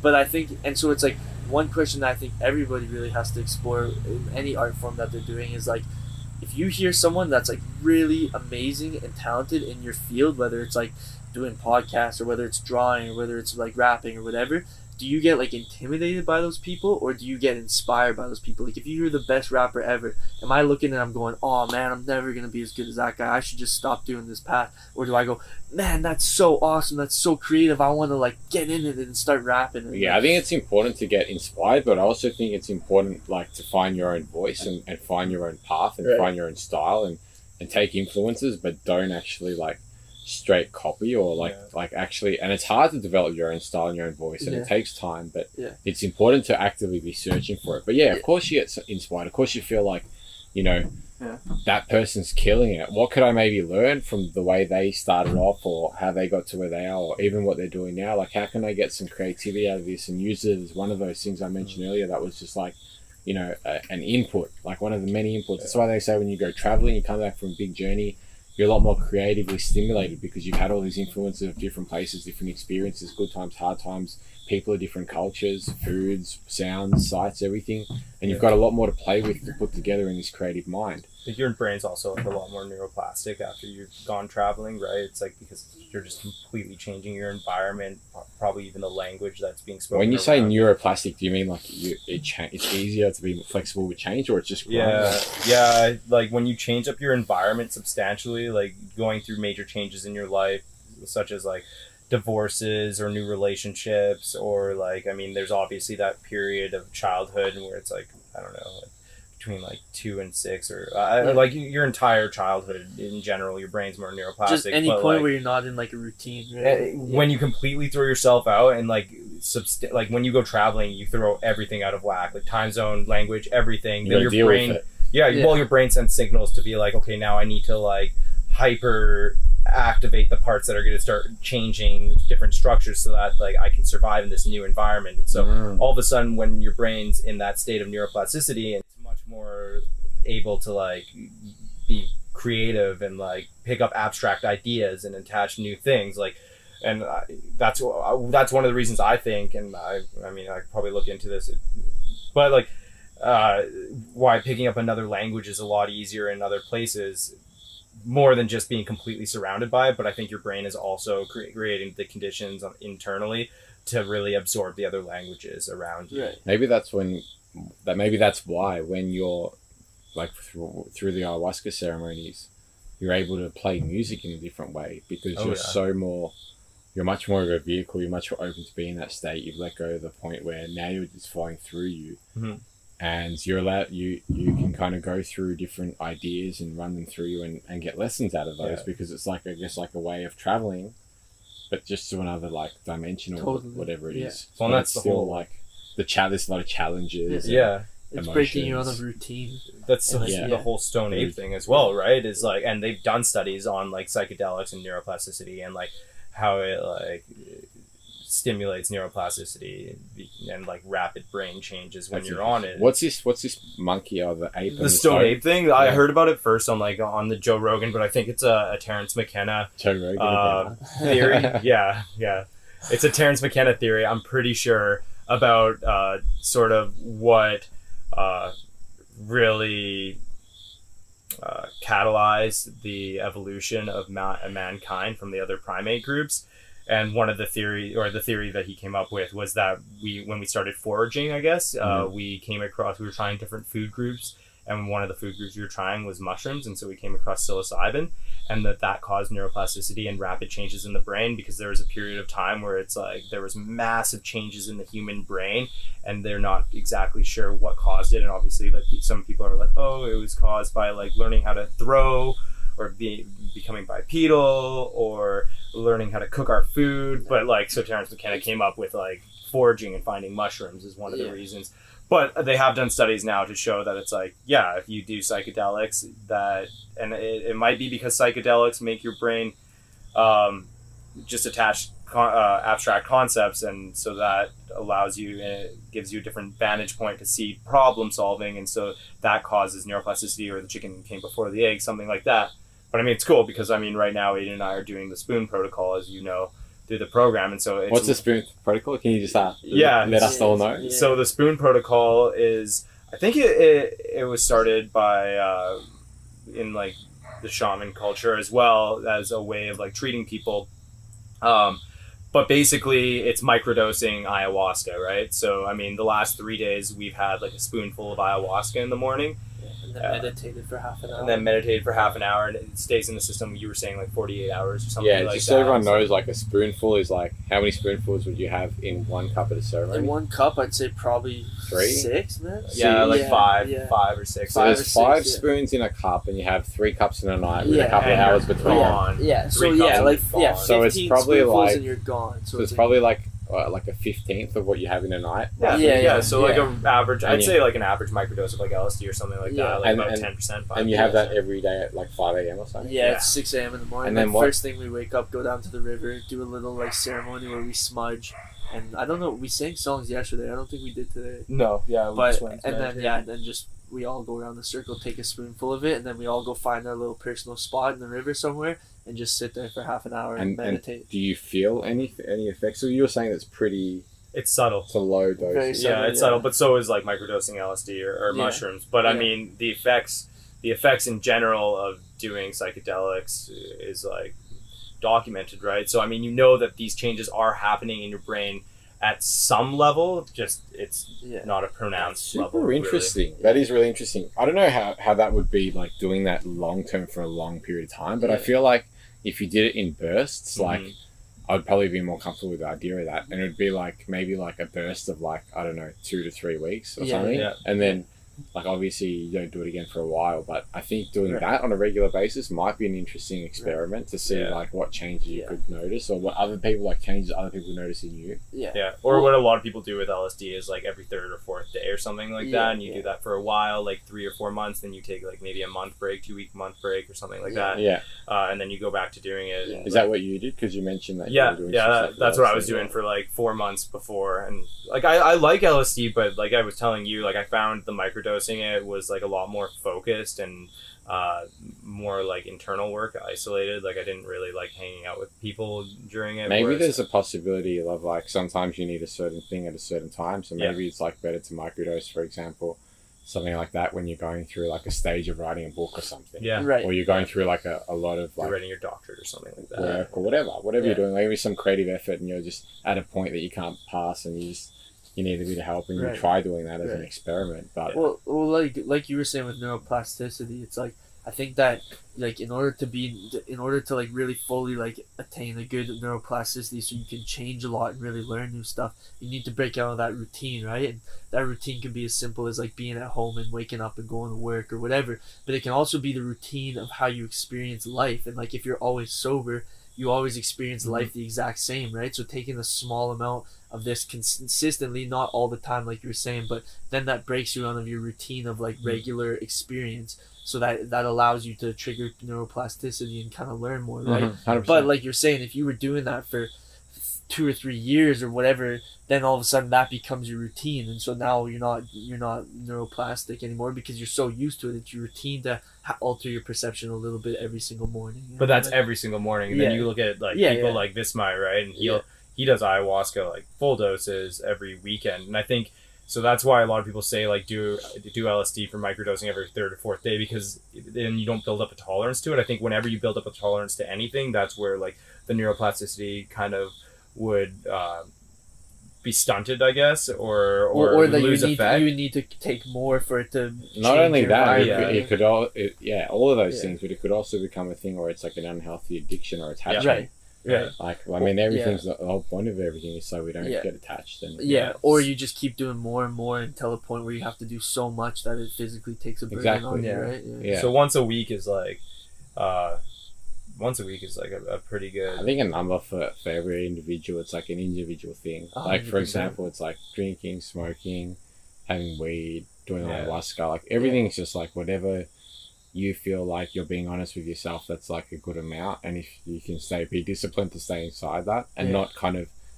tell yourself excuses to think that more is enough just because you enjoy that much or something. Yeah. Does that make sense? Yeah, yeah, Yeah. Yeah, yeah. Um, but then, as long as it's an, that right amount or less, then that's fine. Yeah. But if it goes over that, it becomes like an unhealthy relationship. That's like Yeah. with anything, like food, Yeah. even sugar. Yeah. Well, yeah, I was speaking with Happy about this, another student from our program, and he was just saying, he's like, who's in control? Like anything that you do, you always have to ask yourself who's in control. You know, whether it's like with smoking, it's like, well, it's probably acceptable, but as soon as it becomes it is in control of you, then that's an unhealthy thing. Smoking weed, it's like it's definitely good to smoke weed and alter your perception from time to time, but as soon as that be- controls you, then that's a problem. Or like TV, right? It's like you know, there's lots of interesting things to watch on TV that you can learn. So in no means is watching TV a completely negative thing Mm. but people become become so addicted to it that it starts controlling them. So now they're at home and they have an hour to spare, and instead of reading a book or playing guitar, or doing something, they're drawn into that TV, Yeah. right? And that's like, well, the TV ha- is controlling you, and that's where it's like a point of negativity. I was thinking right? about writing a book on this very subject, but Yeah. in a different light. Like, I can't. it was an idea that I came across in one of my journals today. Actually, it's called the social media diet. yeah, and it would be about like having a, a healthy relationship with social media Yeah. and Right. how to like like little maybe hacks or tricks to like find ways to like make sure that you're kind of a little challenges and stuff Right. like that Yeah, like within the leave your phone at Right. home or something like yeah yeah yeah that. or, or like yeah like like try to you know you can only allow yourself to have a certain amount of YouTube for the week or something Right. or whatever Right. it is Yeah. which I think would be super important because I don't think that like social media is hundred percent a negative thing. Mm. I think it's like a tool, right? Just like a hammer. You know, a hammer's great at hammering the nails, but it's also great at bashing your skull in. It's just how you use the tool, right? yeah so yeah there's nothing wrong with social media, but like Passion your skull Yeah. that's good but, Pez. yeah, but, but you know, it's but that's how the tool is. And so like yeah. social media is a tool. You can use it for great things. You can use it to like to you know experience, see new things, create new ideas, like meet new people, like you know adventure, whatever. But you can also use it to become fully addicted to that realm of like I need to fucking show Social everybody that my life is sick or social acceptance Yeah, acceptance it's or whatever. hard, right? hard to break out of that because kind of one of the rules of it is to be consistent and to always be posting so that you can get more followers, which is kind of Right. like and get more game. likes. Yeah, it's Yeah. like a game. It's a I- I- comparison game. yeah, I read this- down yeah. comparison game. I read this thing and I don't know if it was true or not, but it said that Instagram was thinking about the idea of completely wiping out. Like you can't look at someone's profile and see how many followers they have or how many likes they have on their photos. Like you can still see all their photos, you can still follow them, see everything. But like that idea of how many people are you following or are following you and how many likes you're getting is completely vanished. I doubt Like- they'd ever do that. Yeah, but, the like- money that would, they would lose. I from feel like that would Yeah. be the best idea. Like, Yeah, it yeah, sounds yeah, like a good yeah. But idea. it's just not yeah. a money making. Idea. Well, yeah, in, in Yeah. terms of a yeah, in terms of a money making idea, no, but like but mon- yeah, but I could you feel like if the tide turns and more people realize that it's so unhealthy, which is happening with the whole Facebook debacle and everything, yeah, and people start to catch on with like all these things that are happening with Yeah. like I don't know if you heard about all the things that like happening online with free speech and all that kind of thing. not Yeah. really, no. So all all all that stuff that's going on, like it's pretty much like um, they're banning people from certain accounts because they can't say certain because they're saying certain things and like Right. free speech kind of being violated in a lot of areas. And it's kind of like people start if people start to catch on enough to realize that something like that it, they're using it they're using data in a way that is unhealthy because they are and it, Yeah. it's not like a nice thing to be doing but they're doing it for like you know whoever knows what millions of reasons and the ones that aren't like you know a positive reason yeah, if people when people start to catch on, people that are actually doing it, so companies that are actually doing things like removing the, the likes and the follows and Yeah. stuff, and doing things that you can tell are being conscious, they're the ones who are going to flourish because people are going to realize that. That's what I Yeah. believe. But I do believe that it's not. I don't know if it's going that way or not. Well, not. dude, like how many I don't know, people's self worths would just disappear overnight if they just got rid of that? But Like, maybe that's a hard crush lesson they need to learn. Yeah, Yeah. yeah. Maybe well, exactly. like, if you're that important thing. extent, like, well, you're kind of fucking up already. You know. Yeah. I agree that's the way to go, but like I really think that like it's they're they're owned by corporations and the, Yeah. the corporations But I have a think bottom if- line if- to serve, right? If- I think it's up to people. Like if you're going to post things, to be able to do it in a way that like speaks to these kind of values. Like I know people that don't Yeah. have ads on their on their programs. I know other people that like. I don't know, like they they do things to go out of the way to Oh, help yeah. person out, and that helps but I don't out think in that's the norm. I think it goes back to like. I think it's becoming the norm. If you want to be like, I guess, successful online today, you need to be becoming more real and real in a world that's becoming more kind of fake. fake. But that's it. The world's becoming more and more fake, and so yeah, it'll be the the Yeah. smaller portion of people that are actually, gen- and it goes back to like when we were talking about creatives and like uh, doing it for the money, doing it for the followers versus doing it for yourself, and comparing yourself to who you were yesterday, like that Jordan Peterson Yeah, uh, rule and eh, or but like yeah comparing yourself to who you were yesterday and really focusing on your own craft versus like how you chalk up to other people's crafts. And it's like just people just get too much dopamine from like from other people liking their stuff and from like from getting other people to follow them. And, and i think it's just more of an instantaneous it's it goes back to like instantaneous gratification right people are always seeking instantaneous gratification and one of the fastest ways for instantaneous gratification is if you post a picture seeing how many people liked your post that day it depends where you're coming from and the intention behind everything. That's what I learned. That's like one of the biggest lessons from ayahuasca. It was like intention and vibrations and like positivity and negativity and energies.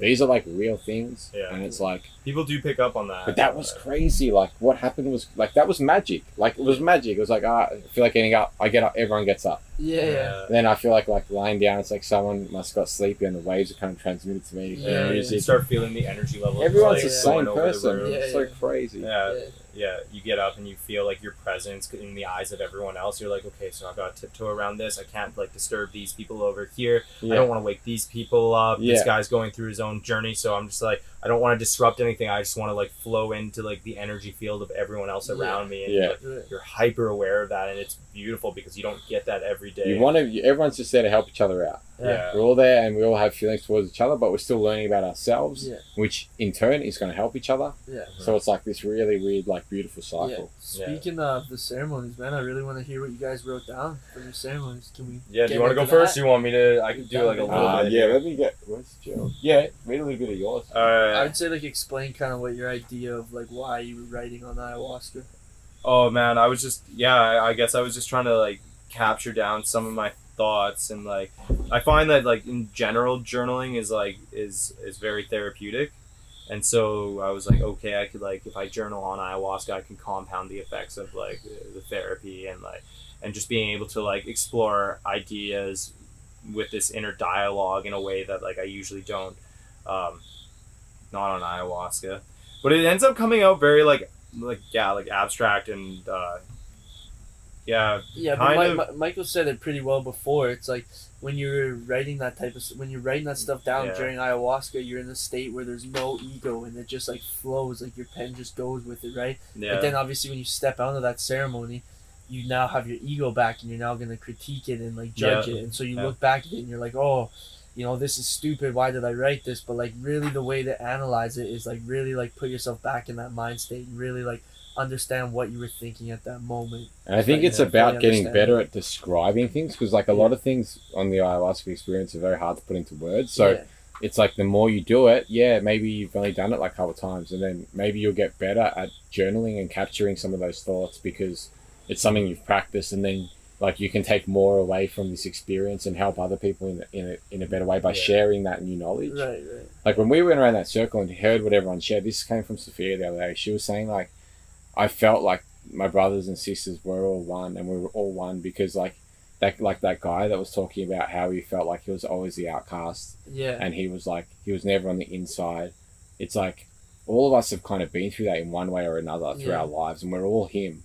Yeah. So when we're listening to him, we're feeling the pain of it because we know, like we feel for him. It's like he's another shade of us, yeah, and we're all just other shades of each Mhm. other. So it's kind of like yeah, we're all just one thing that's just connected in a way that we can't ex- like our ego gets in the way of us seeing so when you read these things out it's kind of like i don't know it's like it's just with a, a glimpse into your presence without that. Yeah. And so when you're with it, it's kind of hard. It's like that. Yeah. It's like when you when you first take ayahuasca and, and things start kind of shifting. You're and you're going into the portal, and it's like, fuck, like things aren't how I thought they were. You know what I mean? Yeah, like yeah, things are actually something's going on. Yeah.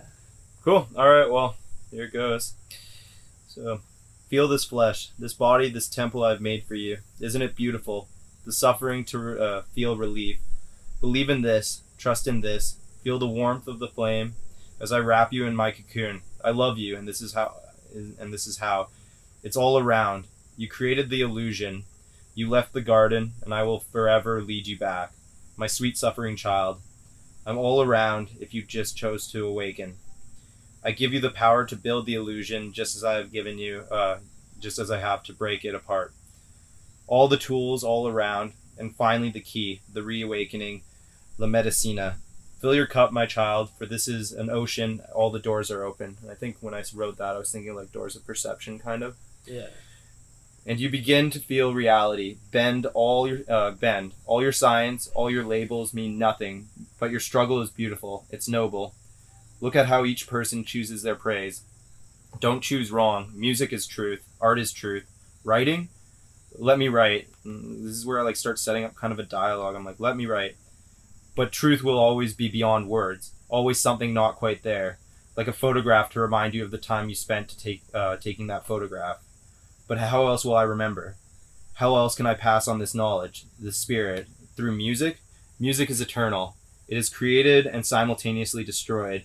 The only lingering reverberates through the caves of your mind, a memory, just as it was meant to be. That is why writing is impure. It's unnatural. You were never meant to hold on. You were never meant to. Uh, you were meant to create and let go. Writing, writing ripped off your uh, our clothes. Now you understand why it leaves such a bitter taste in my mouth. I watched as you created your own suffering, and nothing can be done now. My poor child, I'm sorry. I wish it was different. I wish you knew different. I wish you were a part of my consciousness always. I will steal fire, and I can show them. Show them what exactly? Show them the medicine. Show them the music. Show them your words. Yeah, so that was like, That's intense, dude. Yeah, super. And it was so in, it was interesting the way you wrote that. It yeah, was like, Like from the the actual speak- it was like from ayahuasca. Yeah, yeah, yeah, yeah. I really like that. yeah. And that was fascinating because like I heard a lot of the same messages. It's Very like it's- poetic. yeah, it was really Yeah. poetic the way you put it. Just abstract, yeah. Yeah, But like, but that's what you were. That's what was. it felt channeling. loving yeah, Yeah. like and I, I yeah I, I set up that dialogue i think well set it up like i really felt like yeah, i guess it was like a hallucination of like just to feel the love of like something else some Yeah. other entity like Yeah. yeah i think that's what spirituality is about it's about feeling another entity kind of supporting your like your journey through life and like giving you comfort in that i guess Yeah, I definitely felt the other entity like Yeah. in the Yeah. in the whole Right, right. in every In the every space felt and- it, like, Yeah, everything. it was- Oh Like- yeah, man. It wasn't just like I know something's here in this temple. It's like something's everywhere all the time, Yeah. always, forever. Yeah, dude. First first ayahuasca trip I had, man. I remember, I like I knew nothing about it at all, and the first vision I had, like I didn't even know like what it was, like where it came from or anything. And the first vision I had was like this vine, kind of like creeping out, like expanding towards me, and there was all these spiders crawling on the vine, and I was kind of like. I- It wasn't a scary thing, but it was just like, what? What was that vision? Like that was a weird vision.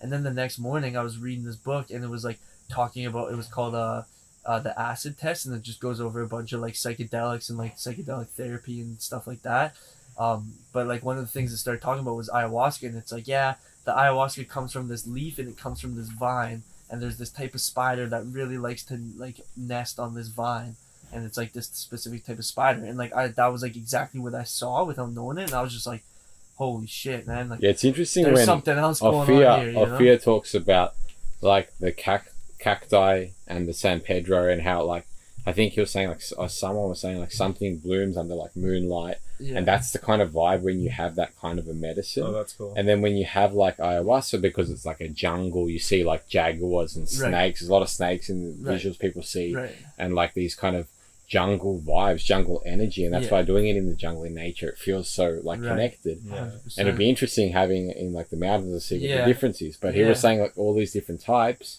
He was saying like yeah, like all the different types, you get a feeling of where the environment that they were kind of thriving in, in the desert or in the jungle, in different places. He was saying all these different ones, but it was really fascinating that you saw the spider. And I've heard about the spider a lot of times. Yeah. I think Anastasia was saying something really fascinating about a vision she saw. Her intention was something to do with like where does, or her question was something to do with like where do these like heavy kind of thoughts and things come from, or thoughts in general. And then she just saw like this spider going over its own web like a million times till the middle of hmm. the web became this f- big ball of like web, and it was like the thought it was like the spider going over thought, and that was like one thought, and that's how it builds. It builds through like intention Yeah. and like other times you keep going over the thought in your mind you make it like a real thing so that was like super fascinating when she was like explaining but that was another Yeah. spider is what i'm saying Yeah, so yeah, it's yeah, like it's that's super weird and, Yeah, yeah. and that's No, like one of those moments that like magic happens and you're like Yeah. magic just happened like it was like that wasn't like that's like that's a magical moment and what i learned from ayahuasca was like that's they're the kind of moments you should cherish in life the ones that are magical like the ones where you feel intense love for like a partner or like the ones where you feel like you know like a companionship with your mates Yeah. or like the ones where you feel like I don't know, like just like you're floating downstream and you're enjoying nature. Like those kind of moments, sunrises, sunsets, they're the ones that are like important to experience in this Right. in this life. That's what that's kind of like the message I got. I, like, I'd agree with that. focus on 100%. like creating some kind of environment where you can have as many of those as possible. Yeah.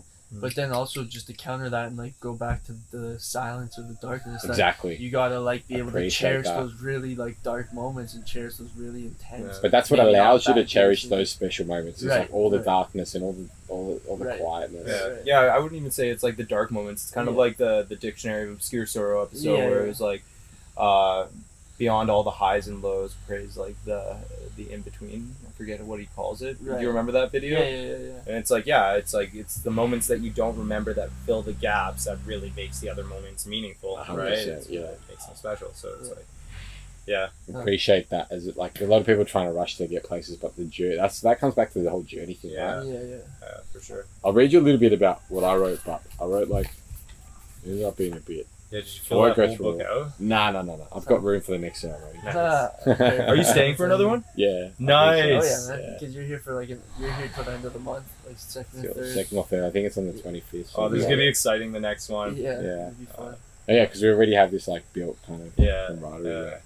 so i wrote uh, uh, this is weird reading, reading my own stuff after i took the first cut uh, and an hour had passed in the temple uh, things started shape shifting, and it was like like a portal to another realm or another universe or dimension kind of opened up, and all my senses were kind of experiencing like really strange sensations, and everything went like super blurry and started like I didn't really want to use this word, but like glitching, like Yeah. Mhm. I felt like it was like things were just kind of like staticky and like like you have to like hit the TV box, but like back in the days. Yeah. And then I learned the importance, like in that moment, I learned the importance of like love and that we're all one connected being and our thoughts, feelings, and intentions have much more power than I realized before. And I felt like I was the earth and I was every single being, plant, animal, um, kind of anything with sentient life, or even the even I felt like even like rocks, like every part of the earth and universe was like in me. Yeah.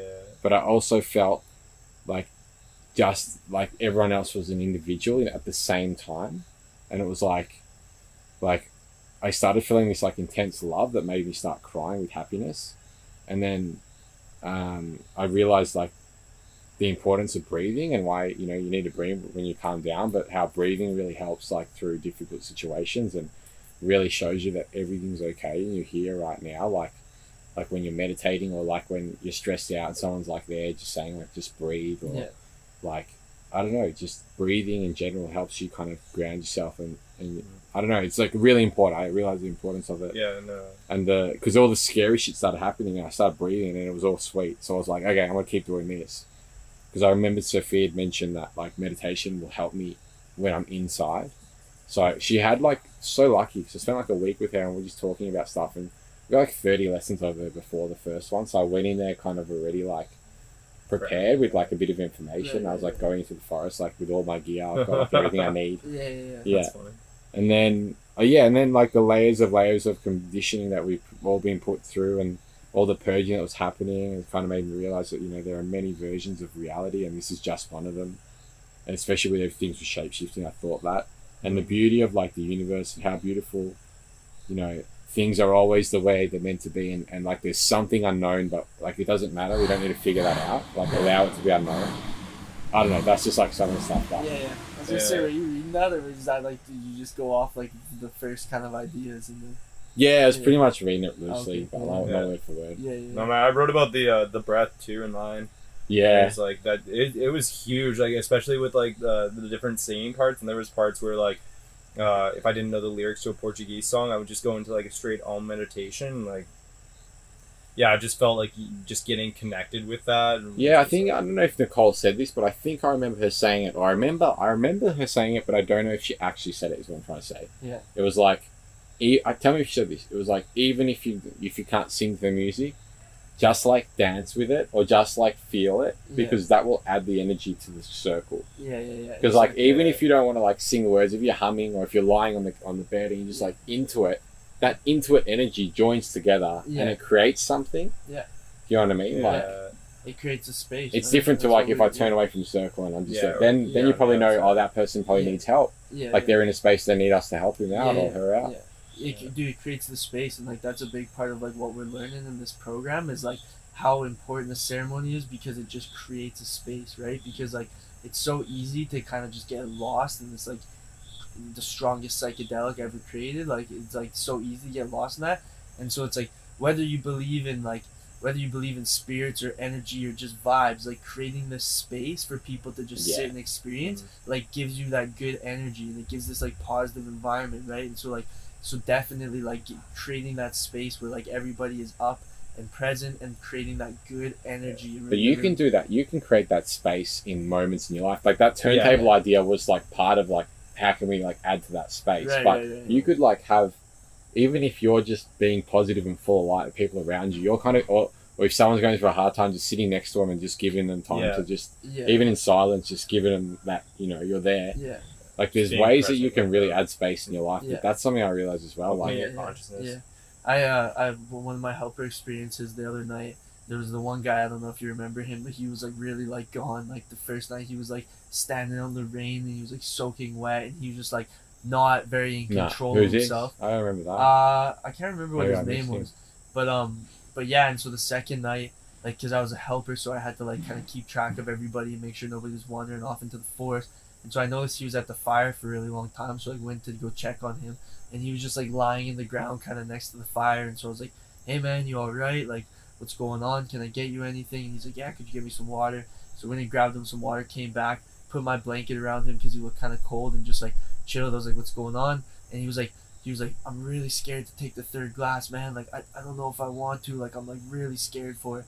And I was just like, and I told him, I was like, man, well, like, I was like, you definitely don't have to. That's like, nobody's forcing you to take it.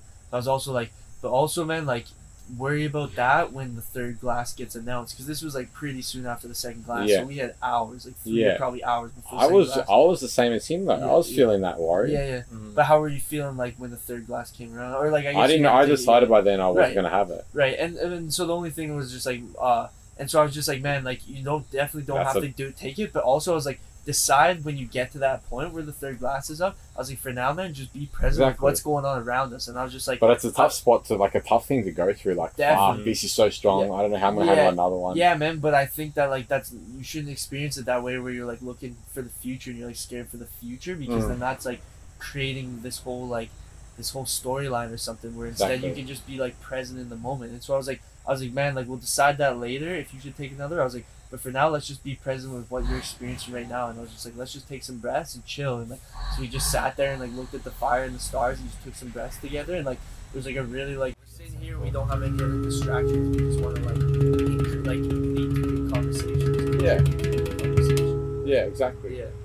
That's like a really, it's a nice thing. It doesn't always happen when you're in like a group setting. You know? Yeah, for sure. Yeah, exactly. Unless you have that intention. And Yeah. that's why I thought that that was really cool that you and your buddies back home you do that thing where you're saying where you like where you have those like intention circles where you guys say like each person kind of has a talking stick or whatever and gets to like share their share. Yeah, we do it without the stick, but it's Yeah. really because I feel like the stick kind of adds an element of like a pressure to talk when you Yeah. receive the right, stick, right. and on top of that, it's kind of like you don't. Yeah, you're forced to. it. yeah, and then it's kind of like as well, it's like it's you can't like someone can't just say something that they're thinking, so you have to wait till the stick comes around. Right. But then at the same time, it is important to really listen. To like, I've noticed this. Like, I've noticed this through like, I don't know, just like conversations I've had with people, like disagreements as well. It's like, it's important to like really listen to people, and even if you've got like a thought, somehow bury that down and just completely listen so that you can just really absorb everything Mhm. and then formalize your opinion. Even if you forget your thought, it doesn't even matter because it's like so nice to just hear other people's. Like that's what I was talking about being like the student, like learning from people Yeah. and even looking at ways to like how the fuck may I- like where did I go wrong there? How could I be thinking about this differently so I'm not upset about it or so that Yeah. you know my ego's out of the way or Mhm. whatever it is. It's like or everything's like a chance for self like reflection. Yeah. I- Yeah, man. Seek to understand first before being understood. It's like Yeah. a really good rule to live by, man. Yeah. Because I think that so many people just listen with the intent to to say something else, right? Like, and you can tell sometimes too, right? Like, and like I think that you being able to listen really well also allows you to have more intense experiences mm. because I think if you don't really listen, you can sometimes tell and you'll be talking to someone and you can tell they're just like waiting to say something and they're not even like giving the shit what you're saying. So I'm kind of like, I think subconsciously you're like, well, I'm not going to get deep into conversation with this person because I can tell he doesn't give a fuck about what I'm saying, right? Or whatever. And so it's like, if you actually really get learn that skill of how to really listen, then someone's going to be looking at you and like see like, oh wow, this guy's really listening to me. I'm actually gonna share some something, right? Like Yeah. something really meaningful. And you get to some places that you wouldn't otherwise. Yeah, you get to places that you would never get to if you weren't listening. I guess you wouldn't care if you were just looking to talk anyways. But like, Yeah. you know. But still. Before we get to the diary, I, I want to know a little bit about your little mate in the first ceremony. which mate, Your little mate that you were kind of the jamming with. man. Yeah. Fuck yeah, oh, man! And then this motherfucker, he threw him away, dude. you threw him away. Yeah, he Yeah. threw him away. What? man. I saw him like, like what the fuck? yeah, no. What uh, happened? Yeah. The second night I found a bug and I was like, man, I understand what Aiden is going through. But when at the time I was like, I wasn't man, he's not away from him. participating in the music No anymore. And way. he's kind of in his own world there, and he's like you really were a bit focusing like, on the nah, bug. but you were I'm like, still with the music. Yeah, I was still very much with the music. Like maybe not singing hundred stuff? percent. You were just Oh like- yeah, hundred percent. Really? I had him in my hand and I was like jamming with him here. and it was for a while. Yeah, I when I saw you though, but, like, you were like looking at him. without a doubt, at me without a doubt, man. without a doubt, every like you know, every couple songs I might have like stopped singing for like maybe thirty seconds just to be like, whoa, man, like He's still at this guy. Like dog, like I was looking into his soul and he was looking into mine, man. Like it was so funny. And he literally sat on my lap for like an hour and a half and he was like right here. And I even like brushed him off at one point and he came crawling back onto my hmm. lap. And then I like put him on my shoulder for a little bit and he was just chilling on my shoulder and I was just like yeah, man, I fucking love that guy. He was such a homie, man. And then yeah, and then I, I went up to go get another glass because they were they were doing a third glass, and so I didn't want to lose him, so I like gave him to Marin, and then I went and took the other glass, and then I was like standing outside, like kind of just like get gaining my wits because I was so fucked. And Marin comes out and he just like does this, and I was like, "What was that, man?" He's like, "That was the bug." I was like, "What?" I set him free, man. Yeah. That's like a message like can't hold on to things. Yeah, and that, Yeah. that's what he said. He's like, "You can't hold on to this bug. You're getting too attached. Get back into the music." And I was like, Fuck, all right, man. All right, I'll do it. But goddamn, That's funny. I funny. miss that guy. Yeah. Shout out. I miss that Yeah, guy. shout Yeah, out to homie wherever he's at, Yeah, man. Hopefully yeah. he's hopefully he's reproducing in the jungle somewhere. Next deep. ceremony, I'll get you Papa Roach. Okay, Yeah, you'll, you'll chill with Papa Roach. the whole No, fuck that guy, man. I don't want to touch that guy. I got respect for him. But I Papa don't Roach is just this huge roach in one of the dude. toilets. Dude, Yeah. in the bathroom down Papa the bathroom by the fucking thing, dude. He's kingpin of that area. We see him every single night. He's without like no joke. He's this big of a Oh, cockroach, really? man. Palm. He's yeah. I've never seen a bigger cockroach in my fucking life. Man. Like this guy is massive. Papa And he's like yellow and kind of has some orange and red spots, and he just fucking every night he's just there somewhere in the bathroom. Just I told you guys about that bug that was like shooting out with the wings. No, no. Like came onto my arm and it Yeah. started like had like oh, yeah, like you're lines on its wings and it was like doing these like shapes and Was stuff it and it was this just during like the ceremony? yeah it was like Yeah. at the end of the second one it was Yeah. just kicking it and, and I just couldn't stop staring at it Yeah. and it was there for ages like it was like kind of like playing like mucking around with me like jumping Yeah. on and off Right. me and playing with the wings it was Right. like That's crazy. so yeah, weird from a bug, yeah, you know? yeah. I, yeah, I wonder because it's like, like, man, do you think like because I've, I've I've heard a ton of experiences now about people like in these places like getting very intrigued with the bugs around them. Like Adam was saying, he had an experience that one night where it was like this bug landed on his songbook and the candle was right in front of it, and this guy had these two really big antennas, and the way he was like moving these antennas was like to the music. He was like it was like directly to the music, and so he's just watching this bug just like dance because the antennas like created a shadow in his book. So he's just watching this shadows like dance on his page, and it was coming from this bug. Hmm. And so I just wonder like, like, do you think that in any way, shape, or form do the bugs like kind of get in? intrigued or I think it's something in, like we're all nature, like yeah. it's all connected. That yeah. that or do you think that it's just like bugs are actually that interesting all the time, but like we only like really appreciate how interesting they are. Yeah, that's, that's part of it too. I think yeah, anything's yeah. that interesting all the yeah, time. Yeah. Like even just like yeah, like if we pick one leaf yeah. and just stare at it, like we yeah. can find so many intricacies that so we've never really appreciated. Right, totally. It just comes back to those kind of moments. Right, yeah. Yeah, man, because anytime a bug normally lands me, I just like flick it off, like don't even think twice about it. But on ayahuasca, if a bug lands on me, I'm like, hello, like, little yeah, I'm like, hello, little friend. Would you like to be my Let's homie? Have a conversation. Let's just hang out for the next hour. Yeah, yeah. just like observe his patterns, observe the way he moves. Do you need to look at the songbook? There you go, man. Yeah, you want to sing this one, then? no, it was crazy. That bug was so funny, man. And just like he wouldn't move. Like I was even because I was definitely in the music because I was even like shaking like this at one point, but he's just like on my finger there and he's just not moving. His name's Buddy now. Yeah, and then fucking and then like and then like an hour into it, he flew like he flew off my chest and onto the ground, and I was like, I was just so surprised because I thought he was stuck on me because he couldn't fly and like he couldn't get off. But he fucking could fly the whole time, man. So it was purely his yeah, choice. the options the whole time. It's purely yeah. his choice to be chilling on me, man. Thank you for tuning in to another episode of the Good People Effect podcast. I hope you really got something out of this episode, as I hope you get something out of every episode on the show.